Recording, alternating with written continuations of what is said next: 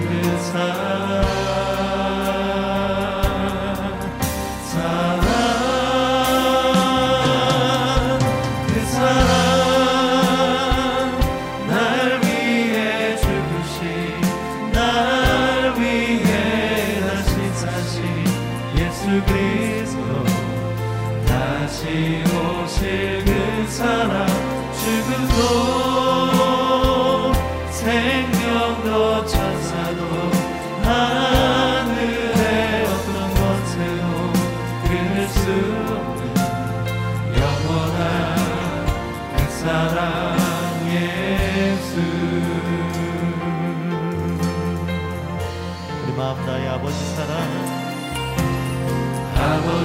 사랑 내가 노래 아버지 흐름 아버지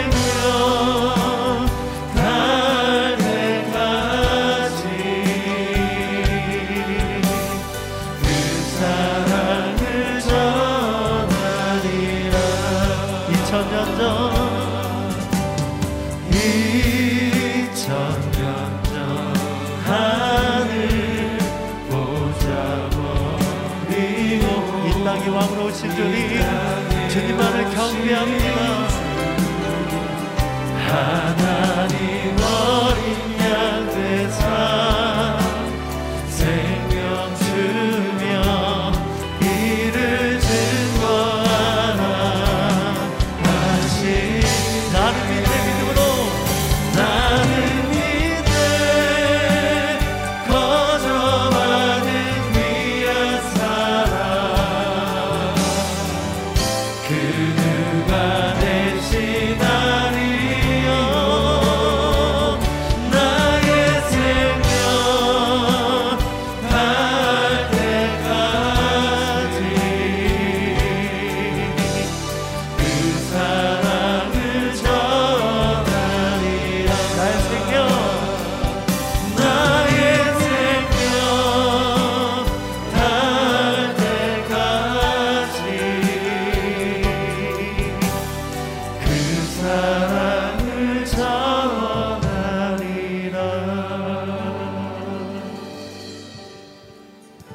성실하신 하나님을 찬양합니다. 성령께서 이 시간에 함께하여 주시옵시사.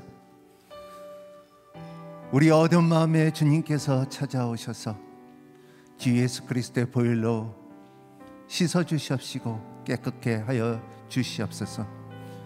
주님의 말씀을 받을 수 있는 옥토가 될 수 있게끔 허락하여 주시옵시고 하나님의 그 크신 사랑을 깊게 넓게 높게 경험할 수 있는 시간들이 될 수 있도록 축복하여 주시기를 바랍니다. 하나님 새벽 제단을 드리는 모든 성도들 그리고 모든 사람들을 위해 주님께서 함께하여 주시사 하늘 문을 열어 주시옵시사 신령한 것을 내려 주시옵소서. 나의 생활 닿을 때까지 그 사랑을 전, 전할 수 있는 삶을 살 수 있도록 축복하여 주시옵소서.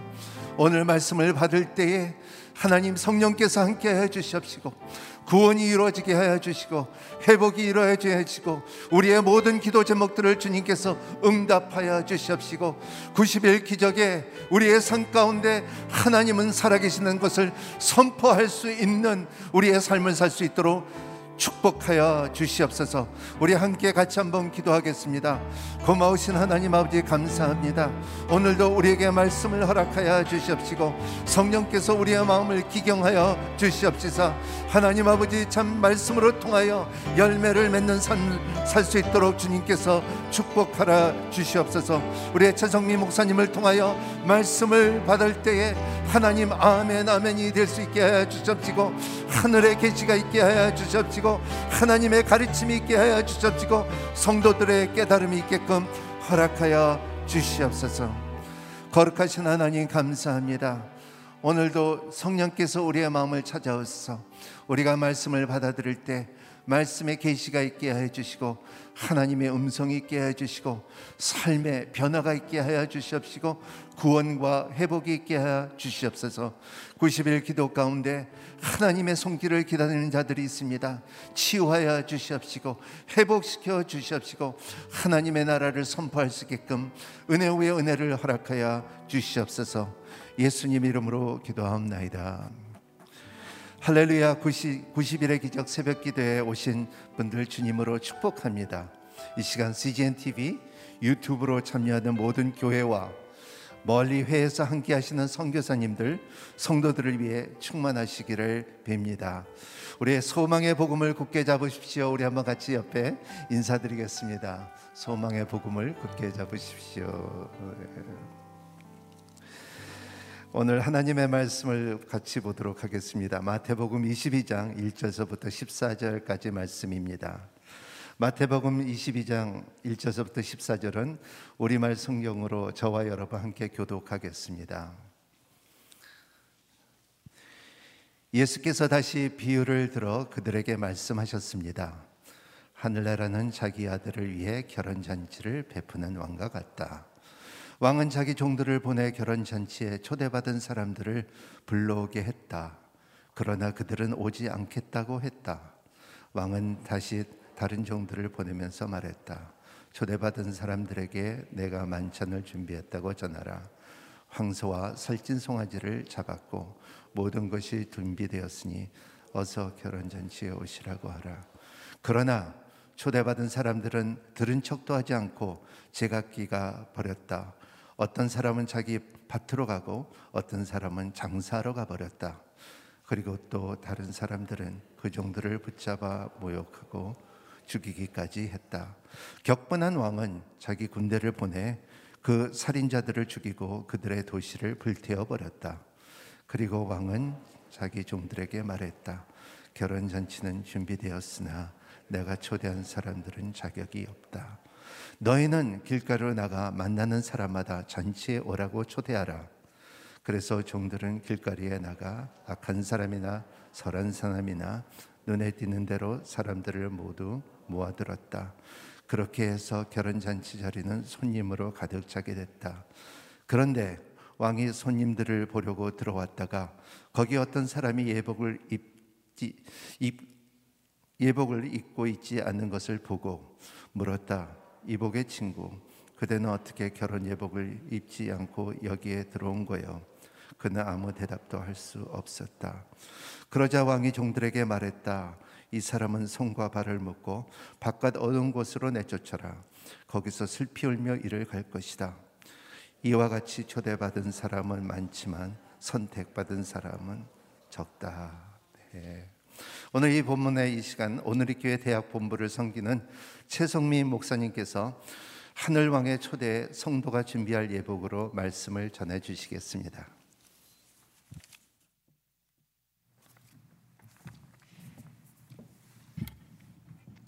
네, 안녕하세요. 소개받은 대로 대학부를 섬기는 최성민 목사입니다. 어, 새벽을 깨우는 것이 정말로 어려운 것 같아요. 제가 아버지가 목회자라서 나면서부터 새벽 기도를 했거든요.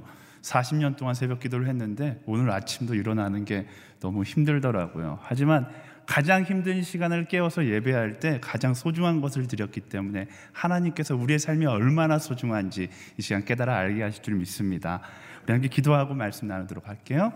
사랑하는 주님, 이 시간 하나님의 말씀을 우리가 함께 나눌 때에 이 말씀 가운데 하나님의 음성을 듣게 하시고 깨닫게 하시고 깨달은 대로 살아가는 용기를 허락하여 주시옵소서. 사랑하는 예수님의 이름으로 기도합니다. 아멘. 네, 저는 2007년도부터 오늘의 교회 차세대에서 사역을 시작했습니다. 그리고 10년 전부터는 대학부에서 사역을 어, 하고 있습니다. 어, 감사하게도 90년대생들과 함께 중학교, 고등학교, 그리고 대학생, 사회 초년생 이 시기를 그들과 함께 보냈습니다. 처음 이들이 초등학교에서 중학교 올라올 때는요 별것 없었어요. 사실 떡볶이 한 그릇 딱 사주면 우리 전도사님이 최고다. 우리 전도사님 예수님 닮은 전도사님이다. 이렇게 생각했거든요. 이 친구들이 대학생이 돼서 어, 이제부터 좀 달라졌더라고요. 제가 떡볶이 사줄게 먹자 이러면 표정이 예전의 표정이 아니에요. 이제 눈이 높아진 거죠. 조금 더 quality 있고 조금 더 값이 나가는 그런 음식을 먹고 싶다라는 것입니다. 그럴 때마다 지갑을 여는 건 저인데 왠지 돈을 내면서도 죄인된 느낌을 갖게 되는 이상한 분위기를 연출하고는 합니다. 이 친구들만 그럴까? 그렇지 않죠. 많은 사람들이 처음에는 상대의 호의 앞에 감사하고 기뻐하는데 그 호의를 누리다 누리다 보면 어느 순간 눈이 높아져서 상대를 향하여 더, 좀 더, 조금 더 좋은 것은 없냐 라고 이야기하는 그런 일들이 일어나고는 합니다. 그래서 이런 말이 있어요. 호의가 계속되면 권리인 줄 안다라는 거예요. 계속 잘해주다 보면 그게 권리인 줄 안다라는 것이죠.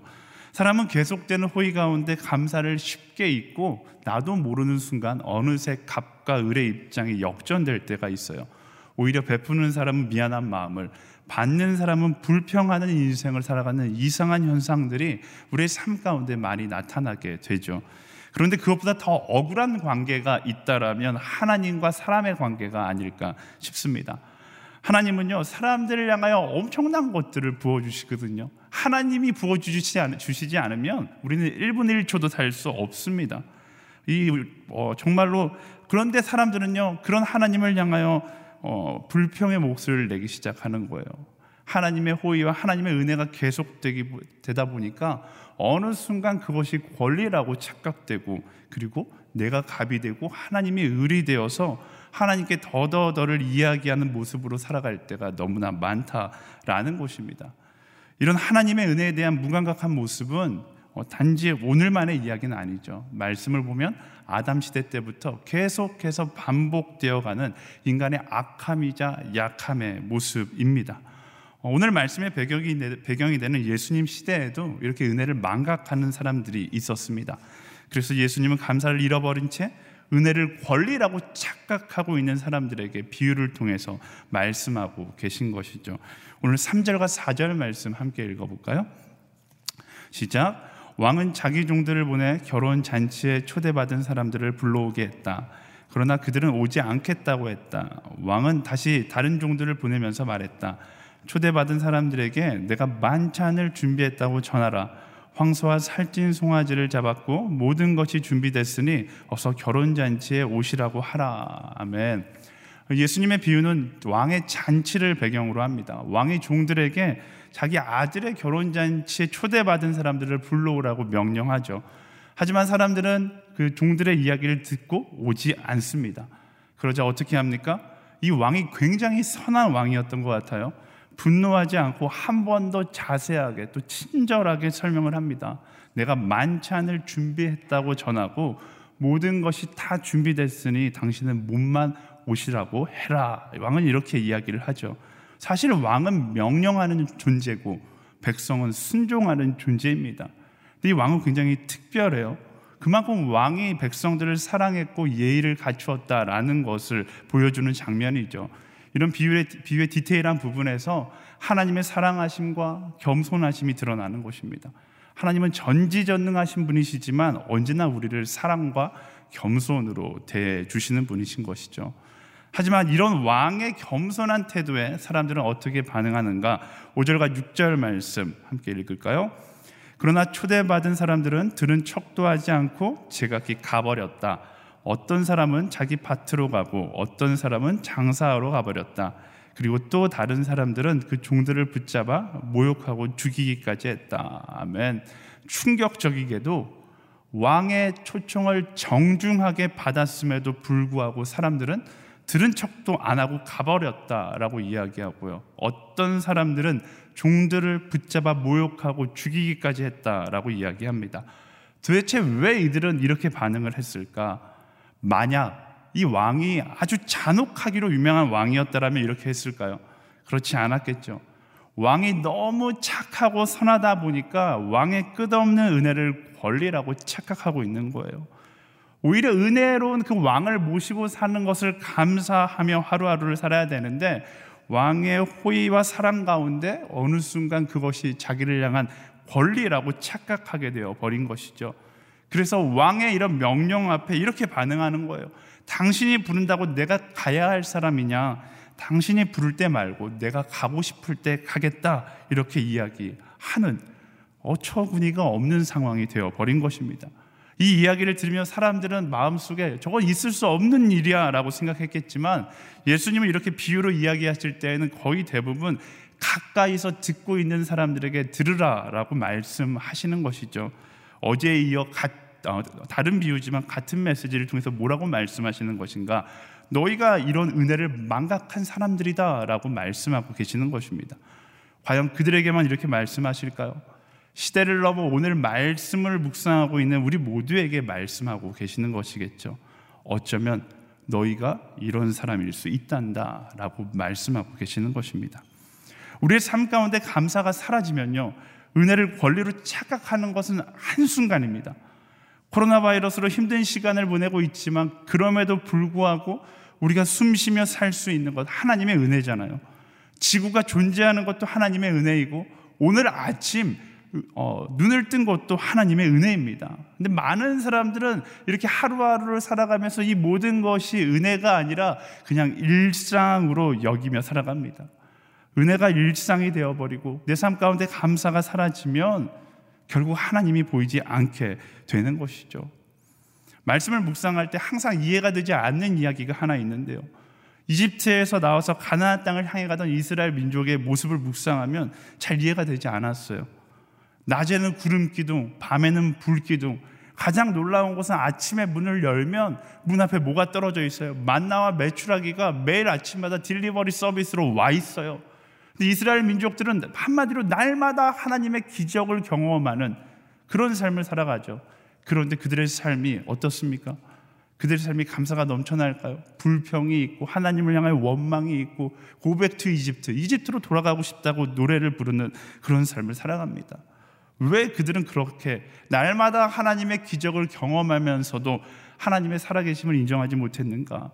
결국 감사가 삶 가운데 사라지니까 은혜가 일상이 된 것이고 은혜가 일상이 되다 보니까 더 이상 하나님이 보이지 않게 된 것입니다.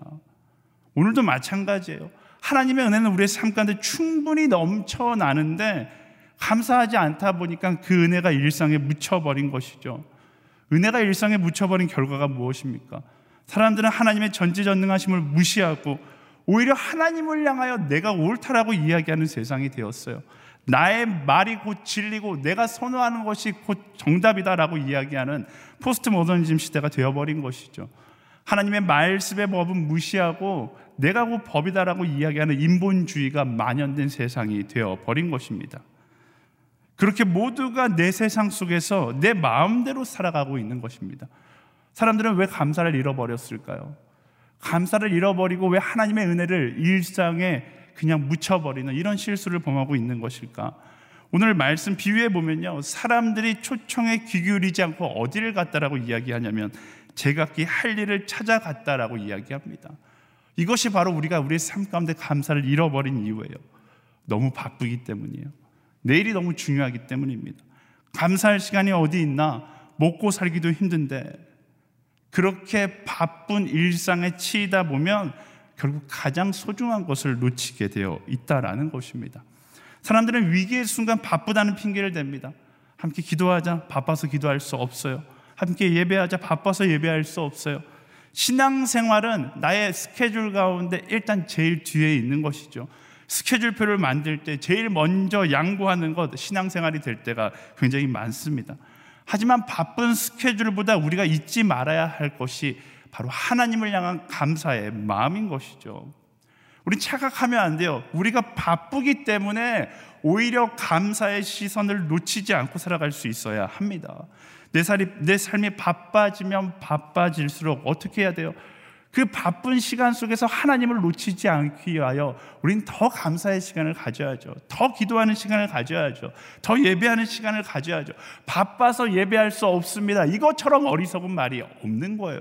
바쁘기 때문에 바빠지면 바빠질수록 더 예배하는 시간, 더 하나님을 만나는 시간, 더 기도하는 시간, 더 말씀에 나를 노출하는 시간을 늘려가야 하는 것입니다. 바쁜 스케줄과 함께 당연히 하나님과 함께하는 시간도 비례해서 늘어나야 하는 것이죠. 그렇지 않다면 어느 순간 그 은혜가 일상에 묻혀버리고 그러면 어떻게 되는 거예요? 하나님이 왕이 아닌 내가 왕이 되는 그런 모습을 발견하게 되는 것입니다. 이런 최악의 사태를 막기 위해서 우리가 해야 하는 것 바로 날마다 감사해야 하는 것입니다.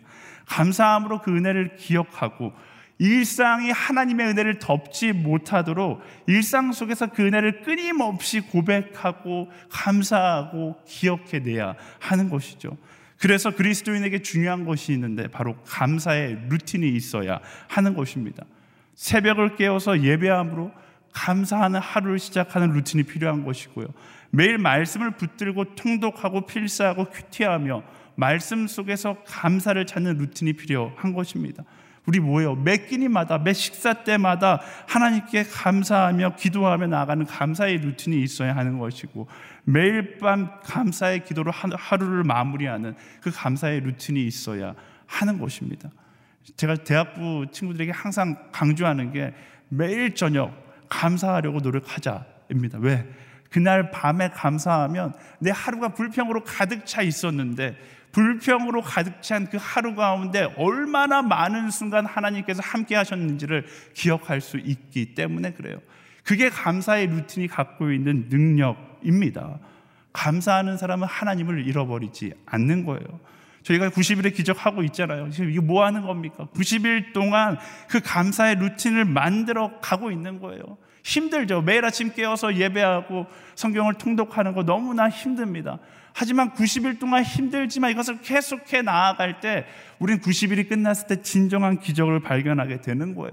힘들었지만 이 시간 가운데 하나님의 놀라운 은혜가 함께하고 있었구나라는 사실을 깨닫게 되는 거죠. 그럼 어떻게 돼요?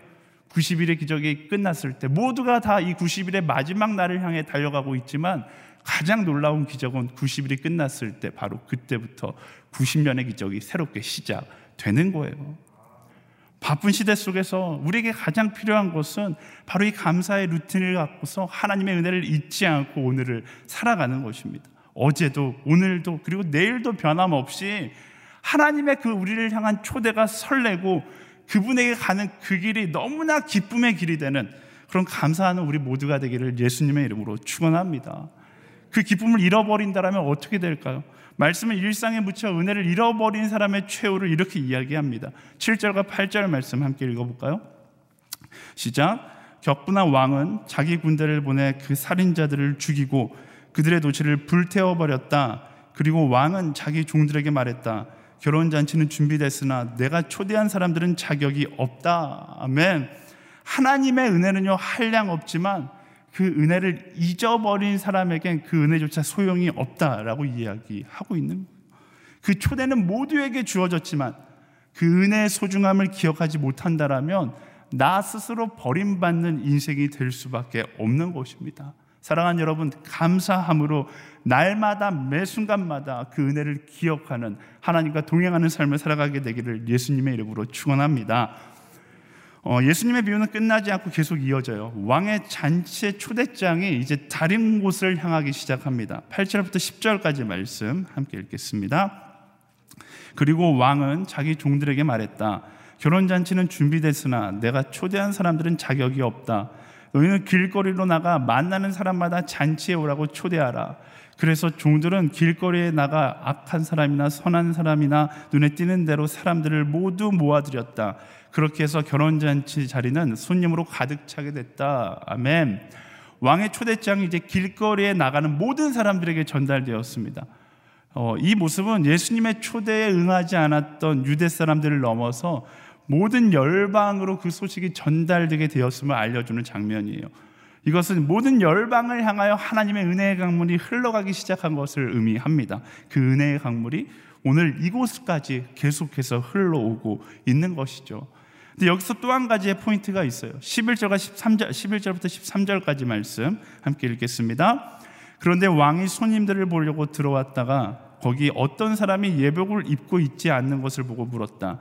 이복의 친구, 그대는 어떻게 결혼 예복도 입지 않고 여기에 들어온 거요? 그는 아무 대답도 할 수 없었다. 그러자 왕이 종들에게 말했다.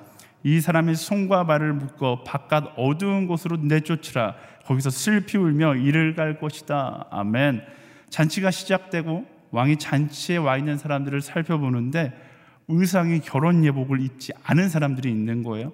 그래서 왕이 그들에게 묻습니다. 왜 이렇게 입고 왔느냐? 그러자 그들은 아무 대답도 하지 못한 것이죠. 생각 없이 그 자리에 와 있었던 거예요. 그러자 왕은 가차 없이 그들을 내쫓습니다. 이 비유가 이야기하는 메시지가 무엇인가? 은혜는 우리에게 값없이 주어지지만 그렇다고 그 은혜가 가치 없는 것은 아니다라는 것입니다. 그 은혜는 세상 그 어떤 것과도 바꿀 수 없을 만큼 소중한 것이죠.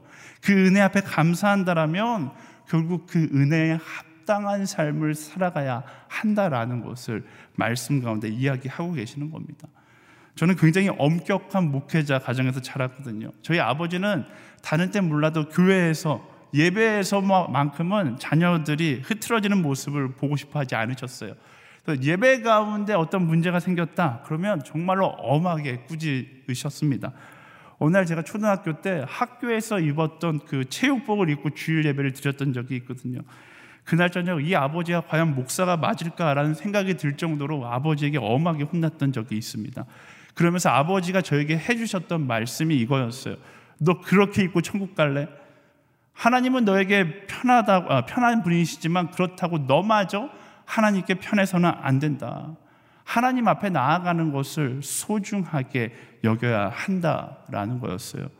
그때는 아버지 이야기 들으면서 무슨 형식주의야 이렇게 생각했는데 오늘날 돼서 다시 생각해 보니까 너무나 중요한 진리의 메시지인 거예요. 하나님께서 우리를 위해서 이 땅에 오시고 값없이 우리를 위해 죽으셨지만 그 사랑이 값없다 해서 소중하지 않다라는 것을 의미하는 것은 아니잖아요. 그 어떠한 것보다 소중하기 때문에 그 은혜를 소중하게 여기기에 이전과 같이 살지 않고 은혜에 합당한 사람으로 살아가야 하는 것입니다. 은혜에 합당한 삶을 살아가는 사람, 그 모습은 어떤 모습인가? 골로새서 3장 12절 말씀에 이렇게 이야기합니다. 함께 읽어볼까요? 그러므로 여러분은 하나님께서 택하신 사람들, 곧 거룩하고 사랑하심을 받은 사람들 같이 극률과 친절과 겸손과 온유와 오래 참음으로 옷 입으십시오. 아멘. 은혜를 입은 사람은 거룩하고 사랑하심을 받은 사람이다라고 말합니다. 그리고 극률과 친절과 겸손과 온유와 오래 참음으로 옷을 입으라고 설명하고 있죠. 지금 구원받기 위한 조건을 이야기하는 것이 아닙니다. 구원받은 자의 변화된 삶을 이야기하는 것이죠. 은혜를 받기 위해서 구별된 삶을 살아가는 것이 아니라 그 은혜를 받았기에 구별된 삶으로 살아가게 된다라는 것을 말씀이 설명하고 있는 것입니다. 그 은혜가 내가 얼마나 존귀한 존재인지를 알게 했기 때문에 내가 이렇게 열심히 살려고 노력해서 존귀한 존재가 되는 것이 아니라 그 은혜가 내가 얼마나 존귀한 존재인지를 깨닫게 했기 때문에 그 존귀한 존재임을 깨달은 사람은 존귀한 자답게 살아가게 된다라는 것이죠. 그래서 우리가 어떤 옷을 입고 살아가야 합니까? 이 땅의 탐욕의 옷이 아니라 하나님의 형상을 따라 거룩한 한 사람, 거룩의 옷을 입고 거룩한 한 사람으로 살아갈 수 있어야 되고 이 땅의 자랑의 옷이 아니라 예수 그리스도의 계명을 따라 사랑의 옷을 입고 살아갈 수 있어야 되고 내 야망의 옷이 아니라 성령의 옷을 입고 그 성령의 권능을 따라 땅 끝까지 복음을 증거하며 살아갈 수 있는 그런 삶을 살아가야 하는 것입니다. 이 과정은 너무나 간단해요. 죽음을 향해 달려가고 있었던 우리의 인생 가운데 예수 그리스도의 십자가 위에서 생명을 향한 초대장이 발송되었습니다. 우리 모두가 그 초청장을 받은 거예요. 이 초청장을 받으면 뭐 하는 거예요? 제일 먼저 파티에 가려면 뭘 해야 돼요? 옷을 갈아입어야 되는 것이에요. 이전에 입고 있었던 죄악된 모든 옷을 벗고 그 초청장을 붙들고서 거룩한 거룩의 옷을 입고 예수 그리스도의 사랑의 옷을 입고 성령의 권능의 옷을 입고 어디를 향해 가는 것입니까? 하나님 나라의 그 영원한 승리의 잔치를 향해 나아가는 거예요. 그게 인생의 여정인 것입니다. 우리의 여정은 하나님 나라 잔치를 향하여 나아가는 그 초대받은 한 사람의 인생인 거예요. 그냥 나아가는 것이 아니라 거룩의 옷, 사랑의 옷, 권능의 옷을 입고서 나아갈 수 있어야 하는 것입니다. 사랑하는 여러분, 여러분 어떤 옷을 입고 오늘을 살아가고 계십니까? 어떤 모습으로 하나님 나라를 향해 가고 계십니까? 구별된 그리스도인으로 살아갈 수 있게 되기를 예수님의 이름으로 축원합니다. 이제는 전도하기가 어려운 시대가 되었다고 이야기해요. 하지만 세상이 악해지면 악해질수록 어두워지며 어두워질수록 그리스도인은 이 구별된 옷을 입고 빛나는 예수 그리스도와 함께 나아가는 그런 한 사람이 되어야 하는 것입니다. 가끔 대학생들이 저에게 이렇게 물어요. 대학생들은 굉장히 이렇게 급진적이잖아요. 저한테 묻습니다. 시대가 이런데 조금 유돌이 있는 그리스도인으로 살아가면 얼마나 좋겠습니까? 세상에 보기에 좀 멋진 그리스도인, 이른바 쿨한 그리스도인, 너무 크리스찬 티내지 않고 크리스찬인 듯 아닌 듯 양쪽과 소통할 수 있는 그런 그리스도인으로 살아가면 얼마나 멋있습니까? 동성애도 좀 인정해주고 술도 좀 잘 마시고 성적으로도 좀 자유로운 그런 그리스도인 모습 세상 사람들이 야 멋지다라고 박수 쳐줄 수 있는 그런 그리스도인으로 살아가면 어떻습니까? 라고 이야기합니다. 하지만 그 어떤 것도 결국 편하게 신앙생활하고 싶어하는 핑계에 불과한 거예요. 하나님 중심의 신앙생활이 아니라 사람 중심의 신앙생활을 하고 싶어하는 인간의 욕심의 소리에 불과한 것입니다. 시대가 어두워질수록 필요한 것은 더 명쾌하게 예수 그리스도를 바로 보여줄 수 있는 예수 그리스도를 닮은 한 사람인 거예요. 이 시대 가운데 하나님께서 찾는 한 사람은요, 거룩의 옷을 입고 예수 그리스도의 사랑의 옷을 입고 성령의 권능의 옷을 입고 진짜 예수 그리스도를 닮은 한 사람으로 살아가는 그런 그리스도인을 하나님께서 찾으시는 겁니다. 시대가 어두워질수록 더 밝은 빛을 낼 수 있는 그런 그리스도인으로 우리가 살아갈 수 있어야 하는 것이죠. 여러분, 여러분이 어떤 옷을 입고 있는지 나 스스로를 돌아보길 소망합니다. 세상의 야망, 세상의 욕심, 세상의 성공의 옷을 입고 있지는 않습니까? 말씀은 이야기합니다. 하나님 나라의 잔치에 초대받은 사람들은 거룩의 옷을 입고 사랑의 옷을 입고 성령의 옷을 입고 나아가야 하는 것입니다. 오늘 그 옷으로 모두 다, 다 갈아입고서 하나님 나라 그 잔치를 향하여 나아가는 우리 모든 한 사람 한 사람이 되기를 예수 그리스도 이름으로 축원합니다. 말씀을 정리하겠습니다. 삶 가운데 감사를 잃어버리면 더 이상 하나님의 은혜가 보이지 않은 거예요. 그 은혜를 기억하기 위해 내 삶 가운데 감사의 루틴을 가지고 살아갈 수 있어야 하는 것입니다. 바빠서 감사할 시간이 없는 것이 아니라 바쁘기 때문에 감사의 시간을 늘려 나아가야 하는 거예요. 감사의 시간을 늘릴 수 없다면 어떻게 해야 돼요? 내 삶을 스탑해야죠. 그렇지 않고 감사할 시간을 줄여가면서 계속해서 나의 인생 가운데 스케줄을 만들어가면 결국 우리의 인생 가운데 하나님의 자리는 사라지고 나만 남는 어리석은 인생이 될 뿐인 것입니다. 여러분 삶 가운데 감사의 루틴을 통해 그 은혜를 기억하게 되기를 소망합니다. 또한 은혜가 값없이 주어졌다고 해서 은혜를 가볍게 여기는 것이 아니라 그 은혜의 소중함을 기억함으로 어떻게 해요? 오늘 거룩의 옷을 입고 사랑의 옷을 입고 성령의 권능의 옷을 입고 나아가는 이 시대에 예수 그리스도를 바로 보여주는 예수 바보가 되어 오늘 하루 우리 인생을 살아나갈 수 있게 되기를 예수 그리스도 이름으로 축원합니다. 기도하겠습니다. 사랑하는 주님 감사함으로 잊혀져가는 하나님의 은혜를 기억하게 하시고 그 은혜를 기억하기 위하여 날마다 매 순간 감사하는 성도로 살아가게 하여 주시옵소서.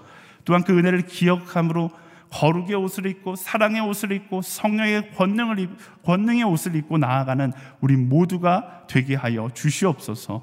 예수 그리스도 이름으로 간절히 기도드립니다. 아멘. 이어서 기도하기를 바랍니다. 참 목사님의 말씀을 통하여 언제 참 떡볶이가 참 좋았었는데 그 떡볶이가 우리가 맞지 않는 삶이 됐는지 모릅니다. 하나님께서는 끝까지 우리를 초대하고 있습니다. 오늘도 여러분들을 초대하고 있습니다. 오늘도 주님께서 여러분들을 받아들이기를 원합니다. 참 거룩한 자리로 초대하고 있습니다. 하나님의 짐에 준비한 모든 살찐 종아지와 그리고 모든 아름다운 그, 그 준비를 주님께 초대하고 있습니다. 우리는 들어가야 되고 우리는 반드시 그 초대에 말씀을 드리고 우리가 그 합당한 자가 되기를 바랍니다. 우리의 은혜로 있는 하나님의 그 사랑을 다시 한번 생각하는 우리가 되기를 바랍니다. 감사한 삶을 살기를 원합니다. 우리 함께 기도하겠습니다. 하나님 아버지 감사의 루틴이 필요합니다. 하나님께서 우리를 초대한 그 하나님의 그 크신 사랑과 그 부르심과 하나님께서 주님 준비한 모든 것들 황소와 살찐 송아지를 잡았고 모든 것을 준비됐는데도 불구하고 우리는 들은 척도 하지 않고 제각길로 갔습니다. 어떤 자는 밭들어 가고 어떤 사람은 장사하러 갔듯이 그때나 지금이나 코로나 때문에 우리는 바쁘고 코로나 때문에 우리가 참여하지 못하고 코로나 때문에 이러한 핑계가 많은 우리입니다. 하나님 아버지 세상에 살기에 너무 바쁘다고 주님 하나님의 주님의 참 그 큰 은혜를 잊어버린 우리입니다. 하나님 도와주시옵시고 성령께서 우리의 마음에 아버지 주님의 찔림이 있게 하여 주시고 아버지 주님의 참 말씀 속에 깨달음이 있게끔 허락하여 주시옵소서. 바쁜 시간 가운데서도 더 기도할 수 있게끔 허락하여 주시고 더 말씀을 볼 수 있게끔 허락하여 주시고 더 감사할 수 있게끔 허락하여 주시옵소서. 90일의 주님의 참 기적이 우리 가운데 일어나며 매일매일 하나님의 말씀을 우리가 읽고 우리가 주님의 참 받아들일 때 성령께서 함께 해 주시사 말씀들이 레마가 되게 해 주시고 우리의 삶의 변화와 성숙을 일으켜 주시옵소서. 우리 다시 한번 기도할 때에 우리 준비된 예복이 있습니까? 우리는 길거리에 나가서 악한 사람이나 선한 사람이나 눈에 띄는 모든 사람을 불른 것처럼 그 중에 한 사람 아닙니까? 그러나 그 잔치에 참여했지만 구원을 참여했지만은 하나님 거룩한 옷을 입기를 원합니다. 성령의 옷을 입기를 원합니다. 깨끗한 옷을 입기를 바랍니다. 너 권능의 옷을 입기를 원합니다. 이 예복을 준비하는 성령님의 능력이 우리 가운데 풍성하게 있기를 원하고 그리고 더욱더 주님의 우리의 참 대학생들 우리의 차세들 하나님의 이 옷을 입혀주는 성도들이 될 수 있게끔 허락하여 주시옵소서. 우리 함께 기도하겠습니다. 고마우신 하나님 아버지, 하나님 우리는 주님 길가에 있던 사람들입니다. 하나님 아버지 하나님의 짐에 참 모았을 때 이 잔치에 참여한 사람들입니다. 그 예수 그리스도의 은혜로 말미암아 그 복음으로 말미암아 우리는 들어온 자들입니다. 하지만 주님의 거룩한 예복을 우리의 준비하는 우리는 우리의 책임이 있습니다. 하나님 아버지 거룩한 옷을 입게 하여 주시옵시고 사랑의 옷을 입게 하여 주시옵시고 권능의 옷을 입게끔 허락하여 주시고 우리의 삶의 국률과 경사 온유와 짐 에참 하나님의 사랑을 누릴 수 있는 성령님의 열매를 맺을 수 있도록 주님께서 축복하여 주시옵소서. 하나님 아버지 모든 사람들의 믿음으로 대답을 할 수 있게끔 허락하여 주시옵시고 예복을 주님의 준비한 사람들을 인하여 하나님 앞에 쓸 때에 하나님 주님 우리가 주님의 참 잘했다 그 수고를 주님에 들을 수 있는 은혜를 허락하여 주시옵소서. 거룩하신 하나님 귀한 말씀을 주심을 감사합니다. 오늘도 우리의 삶 가운데 주님의 은혜에 감사한 삶을 살 수 있게끔 허락하여 주시옵시고 하나님의 첫사랑을 잊지 않도록 도와주시옵시고 무엇을 주님께서 주시든지 하루가 어떻게 지내든지 하나님 감사를 하며 그 감사 가운데 주님 하나님의 짐의 나라의 신령한 것을 맛볼 수 있게끔 허락하여 주시옵소서. 하나님 준비된 예복을 주님 항상 입을 수 있게끔 허락하여 주시옵시고 세상의 옷이 아니라 거룩한 옷, 사랑의 옷, 권능의 옷, 하늘나라의 옷, 그 옷을 입고 살아가는 자들이 될 수 있도록 주님께서 축복하여 주시옵소서. 감사하며 예수님 이름으로 간절히 기도합나이다. 자각자 있는 처소에서 일어나서 내 안에 가장 귀한 것을 찬양하겠습니다.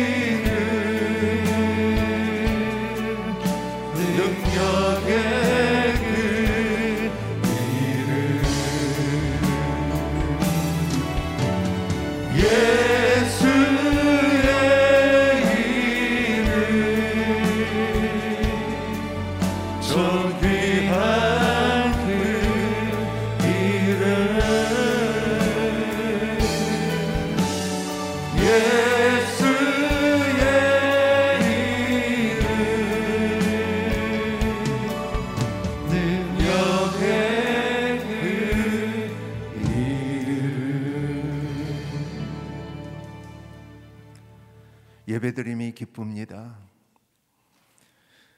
90일의 기적에 하나님의 손길을 기다리는 모든 성도들 하늘 문을 열어 주시사 하나님의 능력을 베풀어 주시옵소서.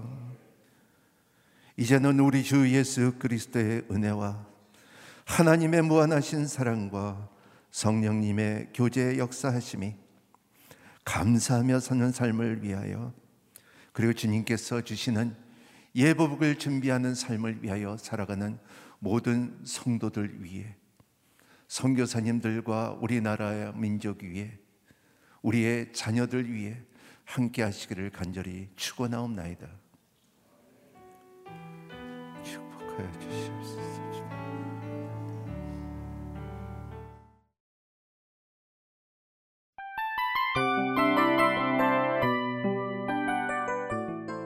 이 프로그램은 청취자 여러분의 소중한 후원으로 제작됩니다.